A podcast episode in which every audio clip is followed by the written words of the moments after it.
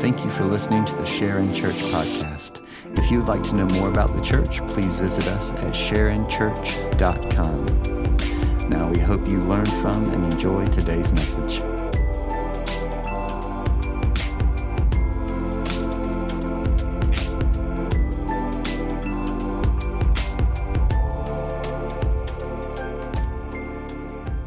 You grab your Bibles, your devices, let's go to 2 Peter chapter 1, new series starting today. Thank you, Brandon. So we're going through 2 Peter. 2 Peter chapter 1, we're going to do the first 15 verses today. And uh, I am, again, I said it last week, I'm just, I'm thrilled to be a part of a church who is doing this, who's walking through books of the Bible, learning and studying together. Um, my prayer is that the Lord, through his word, the power of his spirit through his word, would just um, speak to us today. Hey, if we could bring the lights up just a little bit um, so we could see our Bibles, uh, that would be good. We're old, and so we're going to need some light here. Uh, but we'll be in 2 Peter chapter 1 today. Thank you. Thanks, Laura. 2 Peter chapter 1, we're starting this new series called Make Every Effort. Dallas Willard is an author, theologian, he's pastor for a bit of time, and in one of his books, he makes the statement that grace is opposed to grace is opposed to earning, it's not opposed to effort. I think sometimes what happens for us as followers of Jesus is uh, because we've been given so much, lavishly given uh, by God, that sometimes then we leave effort outside. And so we don't work hard, we don't strive at knowing Him more deeply. We think it's all just kind of going to happen to us. Peter is going to make the point here in 2 Peter that's not true. He's going to use words like be diligent, make every effort with all diligence. He's going to make statements like that. So, what it's going to require of us, what Peter's telling us is yes, we've been saved by grace through faith, we've been saved, not a work of our own, lest any man should boast. Yet at the same time, in Philippians chapter 2, he would tell us to work out our own salvation. Now, I want to walk through some of that because some of you type A people, you're about that right now. Like, yeah, give me tasks to do. I'll make a checklist. I'm gonna, I'm gonna get this done. I'm gonna get this book and this devotional. How many of you have completed devotionals on your bookshelf? Anybody have those? Yeah, yeah, you do. And you're proud of it, aren't you? That's why it's on your bookshelf. You could have thrown them away, you're done with them, but no, no, you're displaying them like your high school sports trophies. They're just, they're there for everyone to see. Some of you have done Revelation and you've told everybody about that. You've studied Revelation, right? Then there are some of us who, man, that's just not our cup of tea. Like we aren't, we aren't driven that way. We aren't driven by success and accomplishment. And so we don't have those types of things. But you know what we do have is we have a lot of people who love us. And so we like that. We're going to read here in 2 Peter more about what it means to actually follow Jesus. This is written just after he writes 1 Peter. Same, same guy, Apostle Peter, uh, saved by the grace of Jesus Christ, followed Jesus for three and a half years, uh, then stumbles and falls over and over again, like many of us, and then finds himself in this place where he's led a church and now he's trying to lead people into a deeper understanding of Jesus. Persecution is happening in the Roman provinces. He's writing this letter to those churches. It's a follow up of First Peter. But we're going to read here in a second. He knows that his time on this earth is short, that he's not much longer for this world. And so he writes with an intensity that's even greater than it was in First Peter. I mean, just a it's urgent what he's saying to them. There have been some false teachers that have come into the churches in the midst of suffering. This is, I think this is when a lot of, of stuff happens. A lot of false teaching arises when they're suffering because we have to make sense of it with our minds. And with our minds, with human logic, the teaching that comes out of that is false. And it's rising to the surface at these churches. And so Peter writes to these people that he loves dearly who he's led through some struggle and persecution and suffering already. And he now, on his, at his last few years of his life, he reminds them of what it actually means to follow Jesus. That they're in danger of being tossed to and fro by the changing waves and winds of culture, but they need to root themselves and ground themselves fully. And so he writes this letter to them. There's an urgency to it. So I hope you feel it and hear it today. So let's read verses 1 through 15. I'm going to teach uh, a little bit at the end here, then I want to go back through it and really pick apart what Peter is saying. First or Second Peter chapter 2 verse 1. Simeon or Simon Peter, a servant and apostle of Jesus Christ to those who have obtained a faith of equal standing with ours by the righteousness of our God and Savior Jesus Christ. May grace and peace be multiplied to you and the knowledge of God and of Jesus our Lord. His divine power has granted us all to us all things that pertain to life and godliness through the knowledge of him who has called us to his own glory and excellence, by which he has granted us or granted to us his precious and very great promises, so that through them you may become partakers of the divine nature. Underline that, circle it, we'll come back to it. Having escaped from the corruption that is in the world because of sinful desire. For this very reason, make every effort very creative with our sermon or series titles. Make every effort to supplement your faith with virtue, and virtue with knowledge, and knowledge with self control, and self control with steadfastness, and steadfastness with godliness, and godliness with brotherly affection, and brotherly affection with love. For if these qualities are yours and are increasing, they keep you from being ineffective or unfruitful in the knowledge of our Lord Jesus Christ. For whoever lacks these qualities is so nearsighted that he is blind, having forgotten that he was cleansed from his former sins. Therefore, brothers, be all the more diligent to confirm your calling and election. For if you practice these qualities, you will never fall. For in this way, there will be richly provided for you an entrance into the eternal kingdom of our Lord and Savior Jesus Christ. Therefore, I intend always to remind you of these qualities. Though you know them and are established in the truth that you have, I think it right, as long as I am in this body, to stir you up, to provoke you by, by way of reminder, since I know that the putting off of my body will be soon. Peter's saying, I know, I know I'm, I'm, I'm going to leave this earth soon, as the Lord Jesus Christ made clear to me. Verse 15, and I will make every effort so that after my departure, you may be able at any time to recall these things. This is Peter's farewell letter.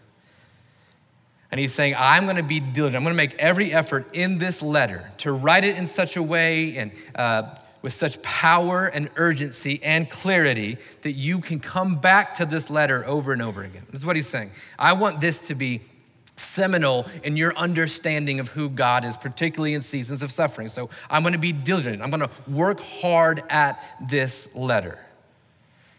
So he writes this letter to these people undergoing persecution under Emperor Nero.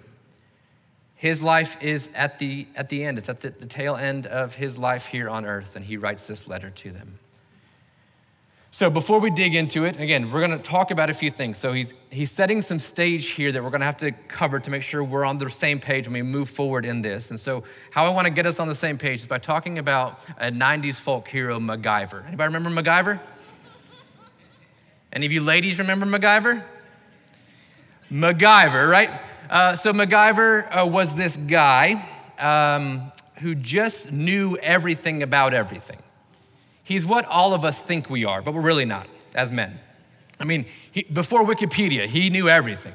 He knew how to make things out of other things that were, seemed inconsequential. He could take a hockey ticket, a paperclip, and a bubblegum wrapper, and he could blow up the Empire State Building. This is what he was. This is who he is. Uh, he could get, uh, he could get a, a, rubber band and three, three Skittles, and he could take down the Taliban. This is who MacGyver was just random things in, in uh, some woman's purse, and he could put it all together and he could make incredible things out of it. This is what MacGyver did. It's, it's, he just he took what he had in front of him, and he took things that had a different intended purpose, but he used them for some other kind of purpose. And while I love MacGyver, and I love the old MacGyver more than I love the new MacGyver, I would just say, Amen to that. I would just say this.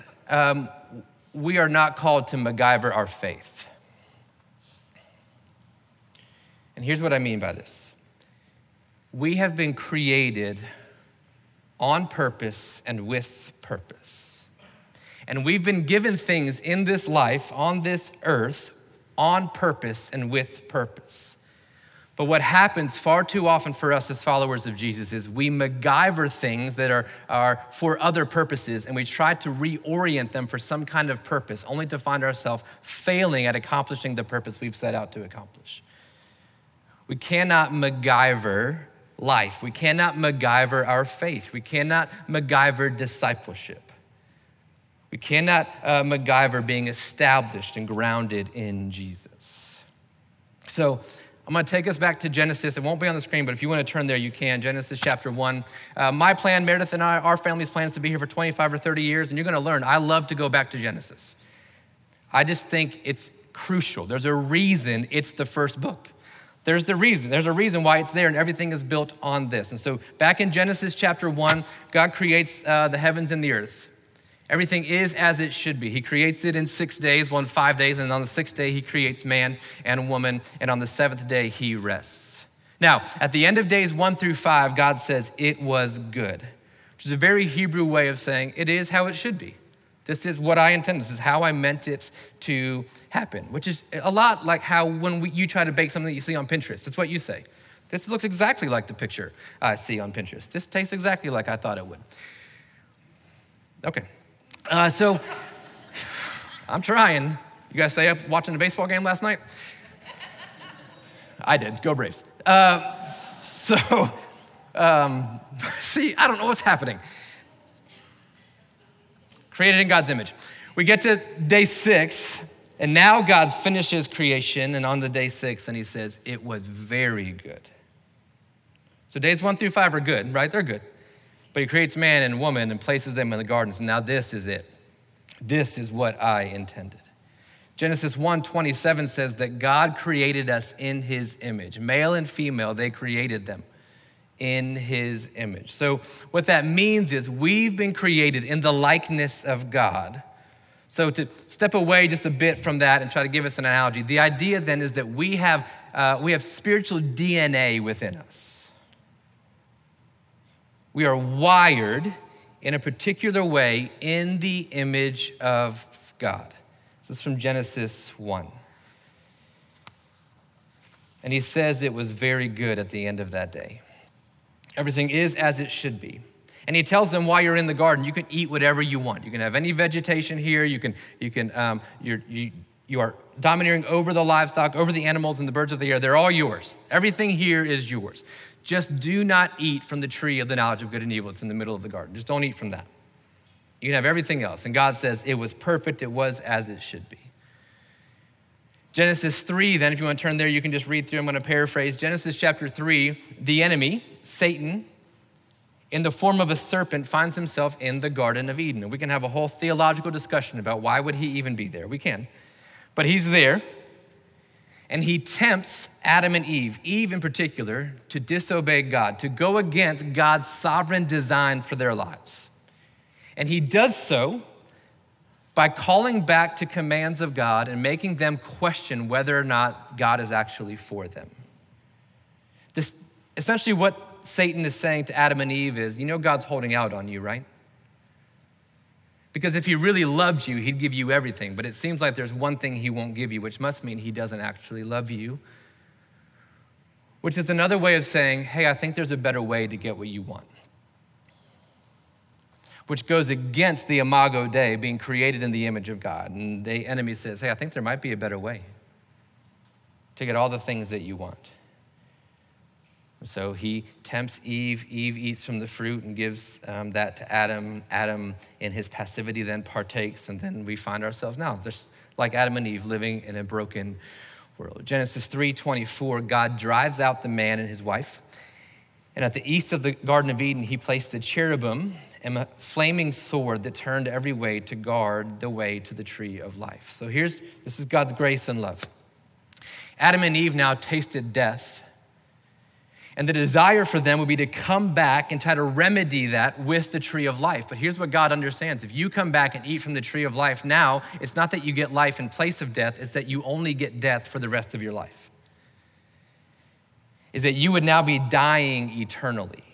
And so God places something in the way, a flaming sword that spins all around with a cherubim there to defend the tree of life, not to prevent them, but to protect them.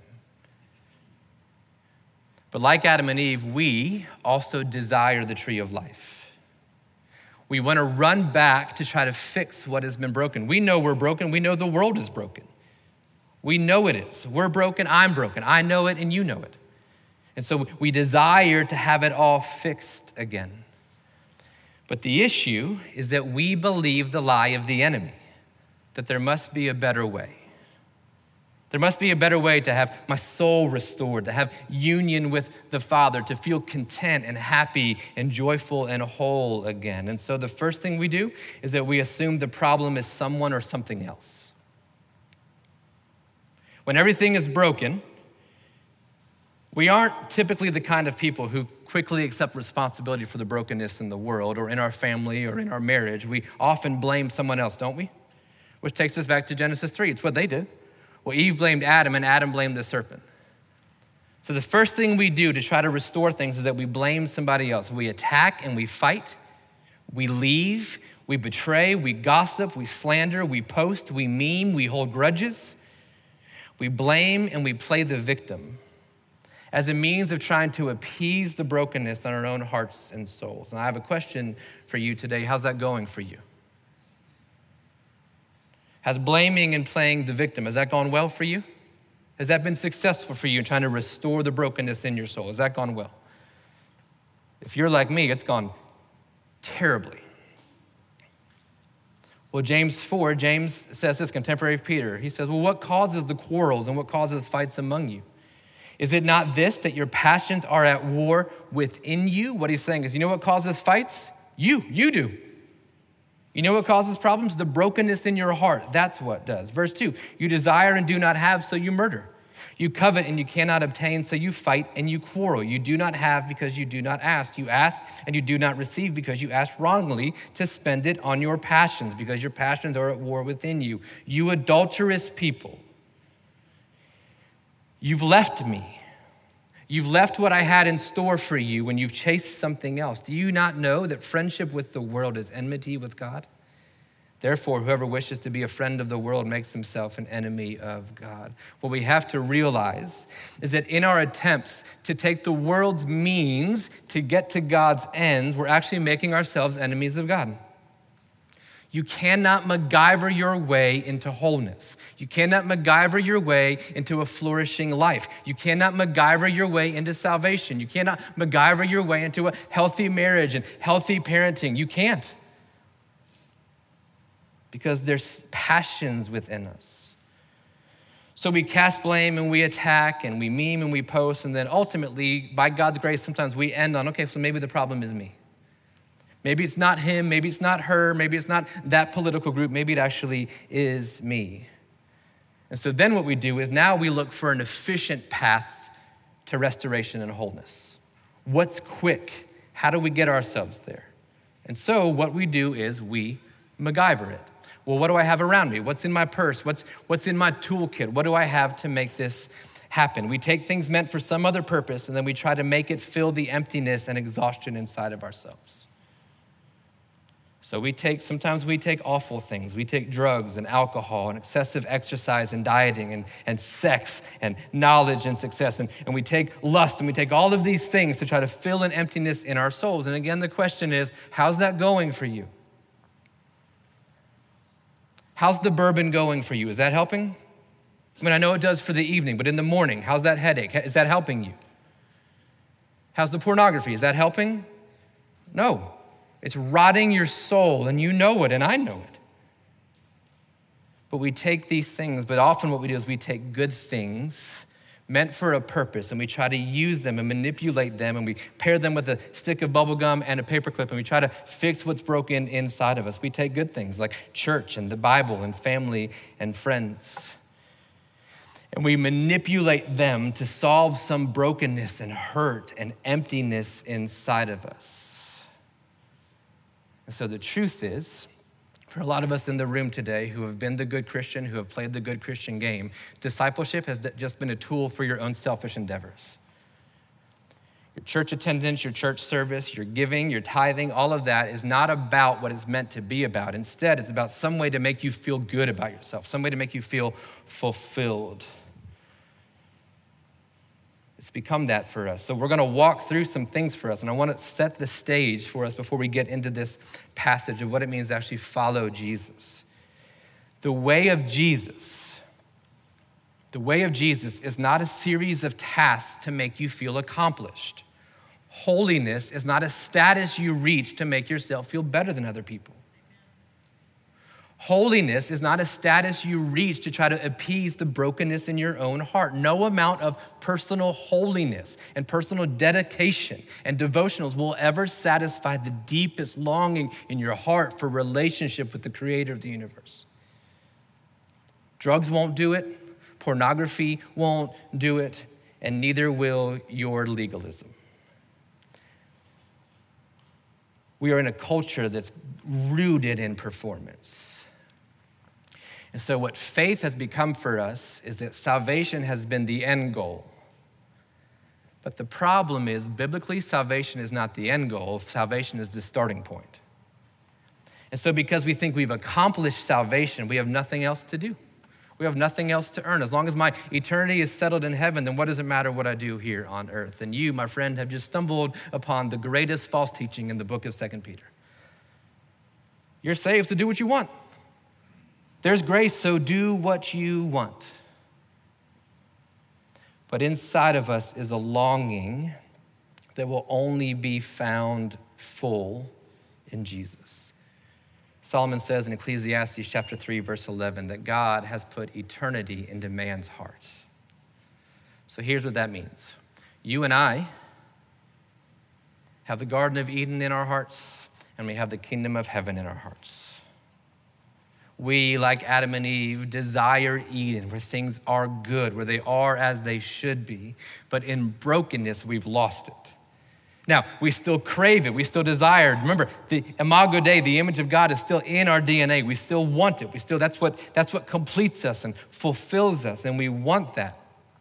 We, we understand there's more to life than this, that there's something coming. Even the most, uh, the most vile sinner among us can tell you there's got to be more to life than just this. There's got to be more to life than World Series berths. There's got to be more to life than this. We have eternity written in our hearts. The old theologian St. Augustine said that you have made us for yourself, O Lord, and our hearts are restless until they rest in you.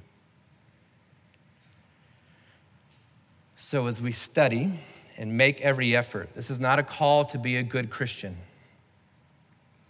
I've played that game. I was saved at the age of five, grew up in the church. I crushed Awana, by the way, crushed it. I could memorize anything in 10 minutes and then forget it after the games. I could do that. I could quote all the verses then. I knew how to get the beanbag and get the orange pin. I, knew, I knew how to do all those things. I knew how to say the right things and, and, and write and journal the right things. I knew how to give the youth pastor the answer he wanted when he asked me a question from Scripture. I can do that. I can be a really, really, really good Christian. And yet, I never knew the heart of God. This is not a call to be a good Christian. You type Ayers. This is not a call to be a good version of yourself. This is not a call to accomplish and be better than the next person and to succeed in following Jesus. It's not about this. This is a journey of being who God has called us to be, where we find life and freedom there. This is what this is.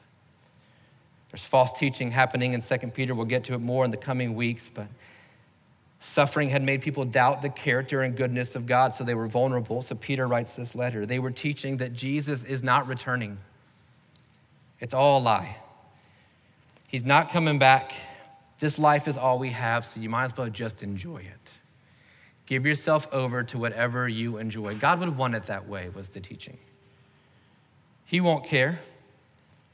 Some would say, hey, just look at your circumstances, look at the suffering around you. He wouldn't want you to live like this. So eat, drink, and be merry.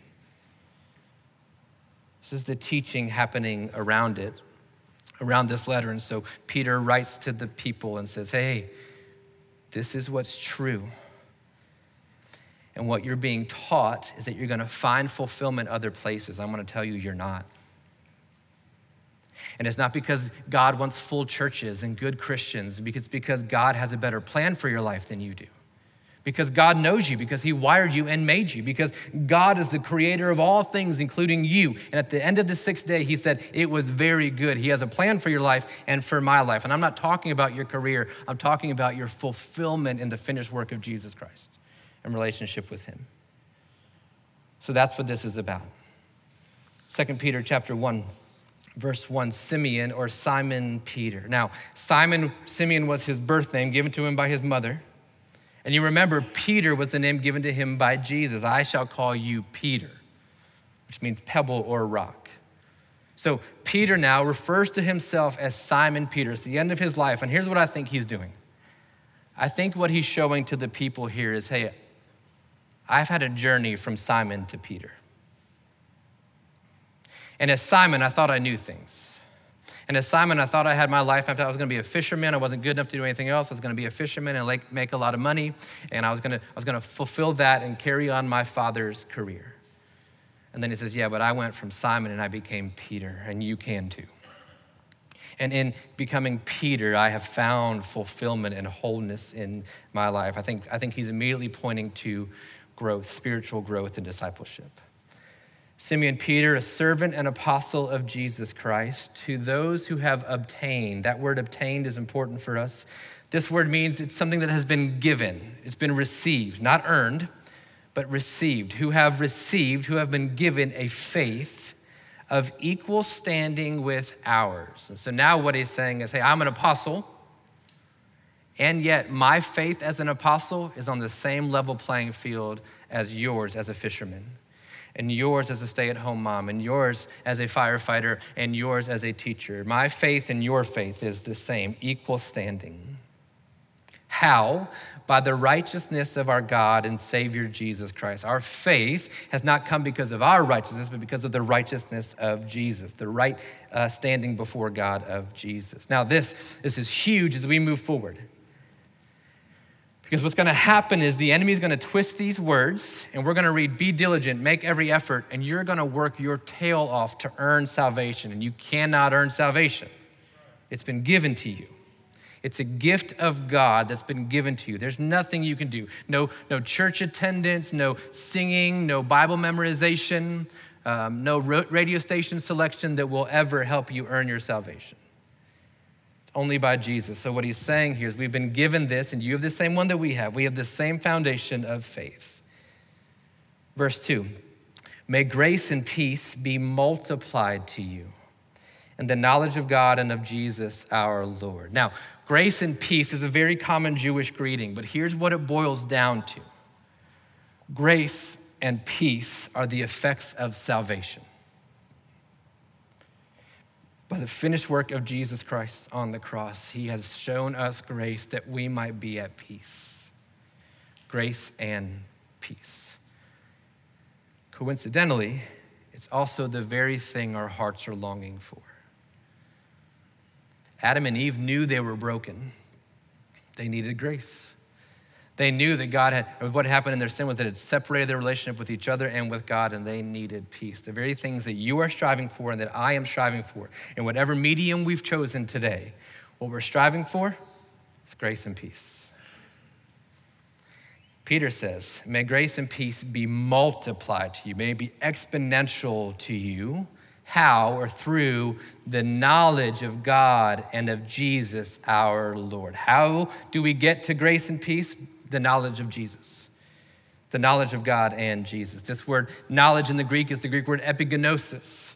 Gnosis is the main word for knowledge. We'll hit that here in a little bit. But epignosis is the idea of precise, intimate knowledge.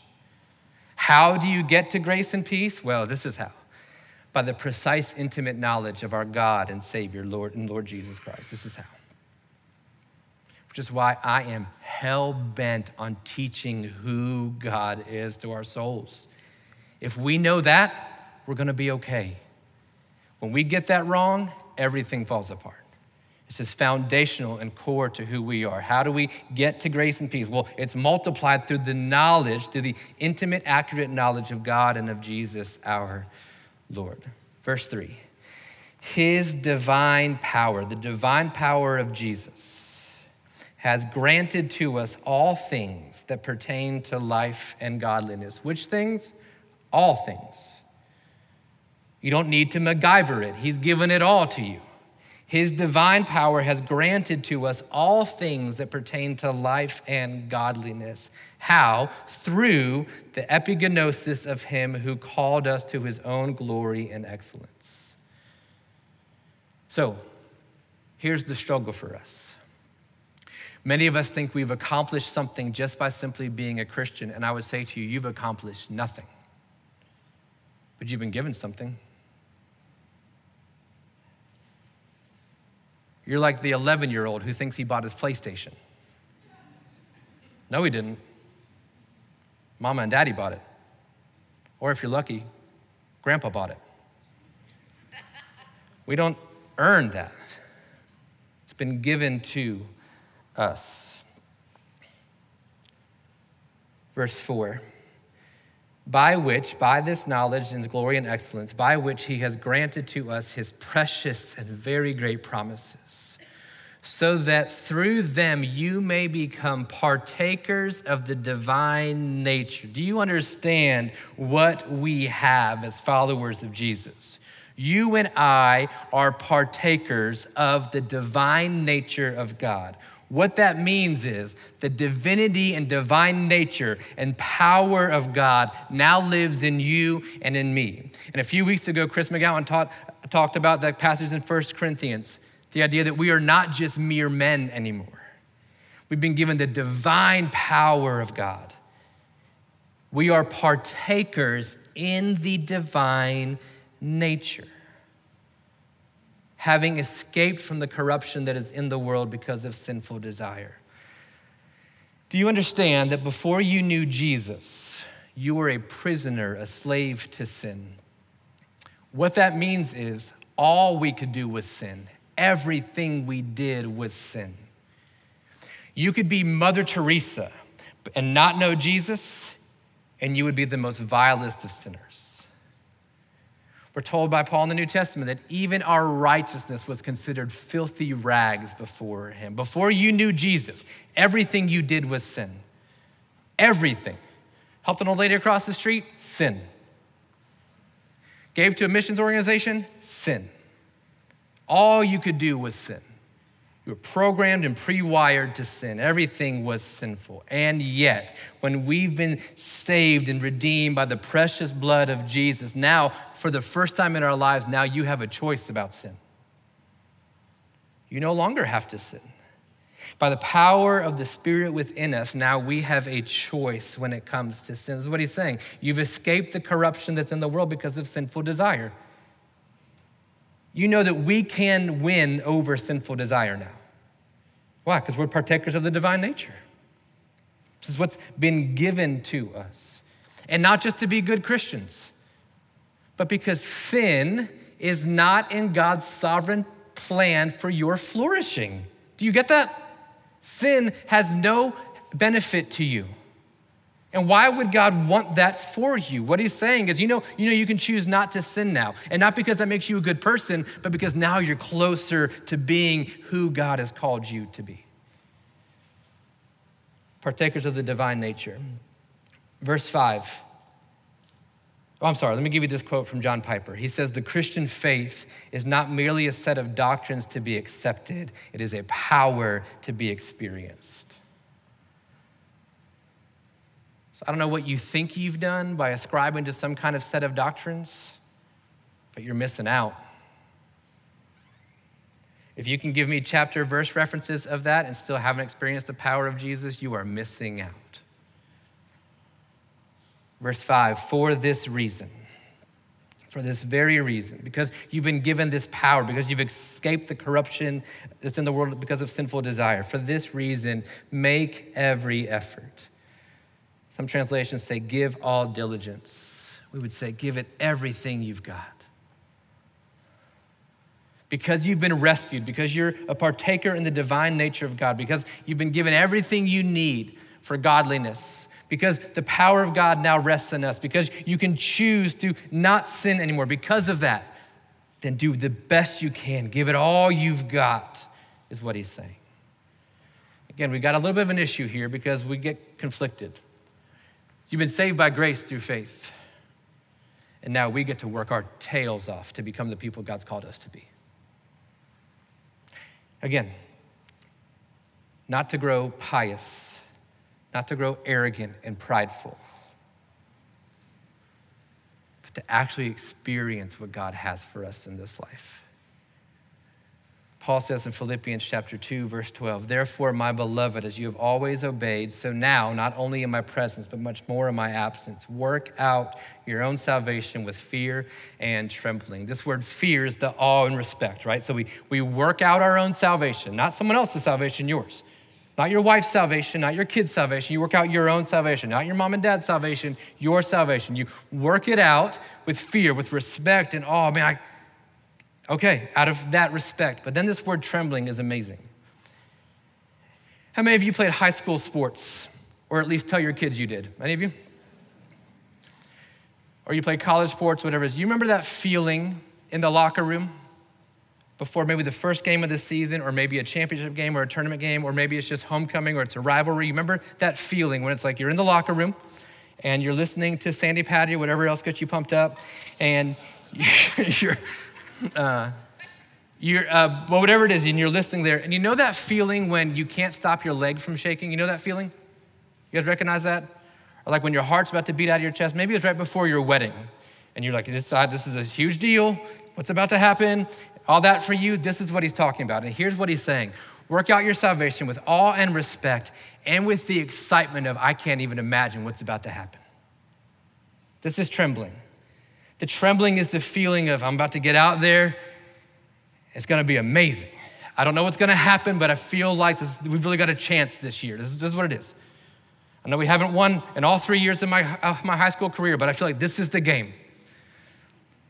This is what he's saying. How do you work out your salvation? With the respect and awe of who God is, excuse me, and then you do it with the trembling and excitement of, yeah, but if this goes well, man, if this goes well for many of us, we're not working out our salvation with that kind of anticipation and excitement, are we? It's out of obligation and responsibility. It's because it's what we've been taught good Christian boys and girls do. It's because that's what uh, your mom and dad made you do before you had breakfast. It's because that's what you did to earn your uh, Awana awards and get those jewels on your crown on your cubby vest. That's, this is why. You don't love it anymore, you're just doing it. Listen, we can do it with trembling, with excitement of, man, what's about to happen out there? Make every effort. And he continues, make every effort to supplement your faith. So, supplement here is that that you add to. It's the same way that we take supplements, is to add to. These things, in and of themselves, aren't going to be of much benefit, but we supplement. So, to supplement your faith with virtue. Virtue is moral excellence. You know what helps your faith?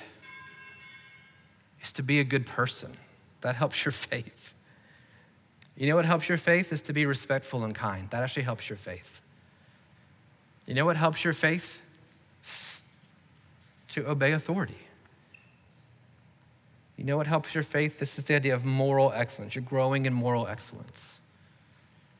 And then you supplement your virtue with knowledge. Now, this is the word gnosis, not epignosis, but gnosis. This is the idea of experiential knowledge. Supplement your virtue, your, uh, your moral excellence with knowledge of who God is. Now, some of us today are really good people, but you don't know anything about the character of God other than what you've been taught in Sunday school. Supplement it. You want to experience that. You want to get back to Eden. You want to get back to being created in the image of God, actually experiencing that flourishing. Then here's what we have to do we got to supplement our faith with virtue and our virtue with knowledge. Verse six, and knowledge with self control. Self control is mastering one's emotions rather than being controlled by them. How's that going for you? You supplement your knowledge with self control. Supplement your self control with steadfastness. This word means perseverance because what good is self control if it only lasts a week? You gotta persevere with self control. Supplement your, your steadfastness, your perseverance with godliness. This godliness is the idea of, we call it well worship.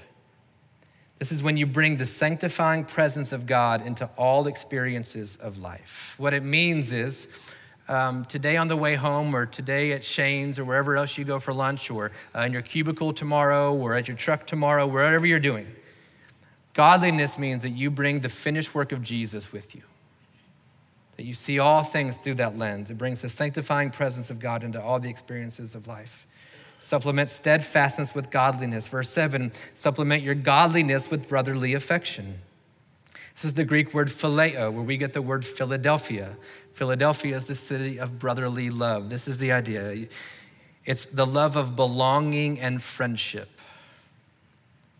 You know what would help you in your walk with Jesus? Is to be a good friend to somebody. It's a good supplement to your faith.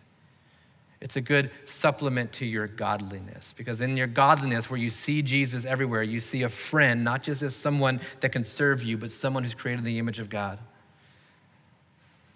But you supplement your brotherly affection with love. This word love is the Greek word agape, which is godly, unconditional, active, persevering kind of love. Make every effort, Peter says. Do all that you can with all diligence to supplement your faith with virtue, virtue with knowledge, knowledge with self control, self control with steadfastness, steadfastness with godliness, godliness with brotherly affection, brotherly affection with love. And already we've tapped out, haven't we? Because that list is too long. I can't even do one thing. We'll keep adding things to me. But this is the journey of sanctification. You only know what you know when you know it. So today, where are you? And in five years, where will you be? And in 10 years, where will you be? Meredith and I will have been married 15 years next year. And the truth is, today I know how to love her better than I did 15 years ago. Now, I thought I knew how to love her 15 years ago. But as time has gone on, I've learned things. I've learned things about her. I've learned things about me. I've learned those types of things. We have to give ourselves some grace in this process of sanctification. And he says so in verse 8 If these qualities are yours and they are increasing, they keep you from being ineffective or unfruitful in the knowledge of our Lord Jesus Christ. You want to know why you aren't growing in your knowledge of our Lord Jesus Christ? Because maybe these things aren't increasing. Maybe your moral excellence hasn't increased. And you might know a lot of things, but nobody wants to hang out with you. You might uh, be able to quote a lot of people and quote a lot of scripture, but the truth is you have no friends to show brotherly affection to. Well, that's why you don't know the heart of Jesus. They've got to be increasing. Verse 9 Whoever lacks these qualities is so nearsighted that he is blind having forgotten that he was cleansed from his former sins. So, what do we do? We remember the gospel. We preach the gospel to ourselves daily. Therefore, verse 10 brothers, be all the more diligent to confirm your calling and election. For if you practice these qualities, your faith will never fail or fall. Let me just prove it, let me just say it to you this way prove your faith. James says it this way You show me your faith without your works, I'm going to show you my faith by my works. Faith without works is dead. Gosh, we can talk a good game, can't we? We can tell other people what to do all day long. When it comes to us, and you want to know why you're doubting and questioning your salvation all the time? It's because you're not growing in these things. So there's no evidence of it for you. You know, it would help settle your conscience and settle your faith if you actually practice the things you say you believe. You know what roots your security in Jesus Christ? Studying the Word of God, showing brotherly affection, those types of things, pursuing moral excellence. Prove your faith.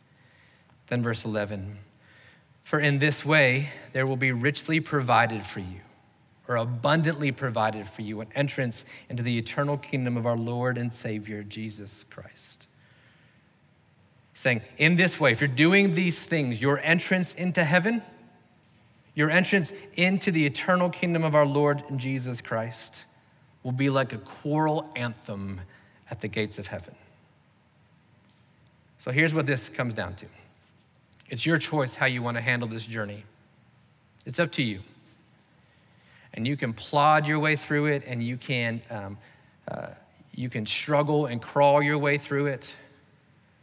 You can pick and choose the things you want to do and still never find fulfillment this side of heaven, or you can follow the way of Jesus. and you can actually enjoy this journey. Totally up to you. I'm not saying there won't be suffering, but what I'm saying is, in context and in light of Scripture, even your suffering will be, like Paul said, just a, a blip on the radar. Just be a bump in the road on your journey to knowing Jesus. A number of years ago, um, Meredith's family is from Texas, and so we drove out to Texas. Uh, we were in Savannah at the time, had to come up to Atlanta to pick up her brother and make a drive out there. So, all told, probably like 15 to 16 hour drive. And so, we decided we would all rent a 15 passenger van um, all of us and our and children, uh, and we thought this would be a great idea to get in a van and drive 16 to 18 hours to Texas. What we thought was the best idea was to do it in the middle of the night. So that's what we're gonna do. And so we're gonna leave on a Sunday, we're gonna pick up Matt up here in Atlanta, we're gonna drive all the way to Dallas. And so um, what we prepared, right? You prepared to do those things. So the deal was here's the deal the deal was Meredith's dad, Dennis, would drive the first leg. Uh, I would drive a second leg, and then Matt would drive, then we would rotate. So um, I'm in ministry at the time, Meredith's dad is in ministry at the time. We leave on a Sunday, which means we're working, right? Sunday's a busy day for us. We leave, we come up to Atlanta. Um, we're tired. Dennis, her dad, has driven up here. Um, we pick up Matt, um, who's done nothing all day long. Nothing. Uh, he went to church, and then he did nothing. So he did that. He's like, Yeah, I'm good, I'm good. And so we did whatever we needed to there, and we left, and we're driving to Texas. And um, then I drive, and Matt's out in the, in the front seat. So we, I go off to get some gas. I'm like, All right, man, it's your turn to drive. It's like, Cool, cool, cool. So he goes in, he gets some Red Bull and some Diet Dr. Pepper because he's healthy. And so he runs in to do that, and uh, he fills himself up. He's like, I'm good to go, I'm good to go. I'm like, Cool, I'm gonna sit up here, right? No lie. 15 minutes down the road, Matt pulls over. And he says, I'm just too tired to drive. I'm like, no, no, no, you're not, because that's not how this works. Meredith's dad's asleep in the back. I've got no backup. It's just me and my brother in law. And he's a beast. I'm not going to fight him. I'm like, all right, cool, I'll drive. Fine. So I start to drive, and at that, my, at that moment, my only task is to get us to Dallas, right? Like I, I don't care who I run over. I don't care. I'm just getting us there. I don't want to be in the van anymore. I don't want to, I don't want to be doing any of this ever again anymore. So I'm driving. Matt's there next to me, just bless his heart, so tired, falls asleep with a Red Bull in his hand. So he's asleep, and I'm, I'm driving. And we get to Shreveport, Louisiana, and apparently there's construction. I didn't see any construction, but there was construction. So I, um, I just drove straight through the construction because I got to get there, man. I'm just, I just, the destination is important to me at this point. I got, we've got to get there. In the middle of the night, um, I hit, I think I hit, maybe hit a, a, barrel or something, and then we just hit some like construction, and we bounce. I mean, we're like, we're 90s hip hop bouncing. We're just, we're there in the club and bouncing. And I look back, and Meredith's dad's feet are up in the air in the rearview mirror. He's stuck between two bench seats in a 15 passenger van. He's like, Jeremy? I don't know, man. Matt was driving. I don't know what just happened. So we're driving, and um, I think at that point, Dennis was like, you know what, I'm, I'll drive from here. I got it. Uh, Matt didn't want to, but Dennis did. And so Dennis drives, uh, gets us there, and we pull into her grandparents' house. I just remember that feeling of like, just get me out of the van. Right? Like, I just, I'm going inside. Um, but I helped unpack and get inside. And, but there was that feeling of like, I, I didn't enjoy anything that just happened. And because of that, I'm not even sure I enjoyed this. I just want to be here. Well, here's the choice for you and for me when it comes to following Jesus, this journey of sanctification. You know you're allowed to enjoy the journey? Like, you know you can have a blast following Jesus. Do you understand that? Do you understand that you can be fulfilled on this side of heaven by the finished work of Jesus? He can make you whole and complete. He can restore what's been broken. You don't have to wait, it can happen now. My fear for many of us is we're just, I'm just going to bide my time until I get there. I mean, that's fine. But there's something happening on this side for you, for the glory of God and for your good, and I don't want you to miss it. We can enjoy this journey, but you're not going to enjoy it by MacGyvering your way into some kind of fulfillment. The only way to be made whole is through Jesus. The only way to be nourished and, and feel complete by doing what He has called us to do. And there will be teaching that comes into your life that tells you it's all a crock and it's all a lie and it's just manipulation, it's just behavior modification. And I'm going to tell you maybe, but that's not the way the Bible teaches it. You can actually love loving Jesus today. This is what he's saying. In this way, there's going to be richly provided for you an entrance. It's going to light up. You're like, I made it. This is amazing. This is amazing not tired and haggard from the journey, but just rested because you prepared for the journey. And this is what I thought it would be. This is beautiful. I can't believe I'm here. Man, this is amazing. And that's my hope for us as a church. You can enjoy this life or you can endure it. It's up to you. And I know the circumstances many of us are in. I'm not going to change my point. You can enjoy it or you can endure it. Because even in the midst of your suffering, God is revealing more of Himself to you that will settle your weary soul. I promise you it will, because you were made for this. If you'll bow your heads and close your eyes, and I'll finish up. Some of us here today who are exhausted and worn out, beaten down from the journey of life. And listen, we've tried everything the world has to offer to settle us and to satisfy the longings of our soul. And I just want to ask you how that's going for you. And be honest about it. Not churchy. You were made for something more than what you're pursuing. And the beginning of that journey is through accepting the finished work of Jesus on the cross. It's understanding that eternity has been written into your heart. And so there's something inside of you that understands you've been broken like Adam and Eve, and you want to be restored like you will be in the kingdom of heaven. And something in the middle just isn't making sense to you. I'm going to tell you what makes sense to you that the God who created you knows exactly what you need. And what you need to solve the brokenness in your heart is to receive the grace of God through the finished work of Jesus. He paid for your sin, you don't have to earn it. And you can step into that journey today by admitting your need for a Savior, believing that Jesus is that Savior. You aren't, your mama isn't, your grandma isn't, Jesus is. And then confessing that He is Lord, that you would give your life over to Him. But knowing our church, I think there's more of us today who would say, you know what, the problem for me is I haven't actually enjoyed any of this. I mean, I used to, but now it's just, I have to get up on Sundays. I have to go to small group. I have to get my kids here on Wednesday nights. And you've lost the joy of following Jesus. Can I invite you today into the journey of following Jesus that satisfies your soul? And there's a God who will stop at nothing to bring you into that wholeness and fulfillment. And if there's something in your life, He is a jealous God. If there's something in your life that's pulling you away from that, He will take it from you because He loves you. And that thing is clogging up the eternity shaped hole in your heart. Is there anyone here today just in boldness and raise your hand and say, Yeah, I think I've lost the joy of the Lord. I don't enjoy this anymore. I want to, it's just a drudge. Praise the Lord for your honesty.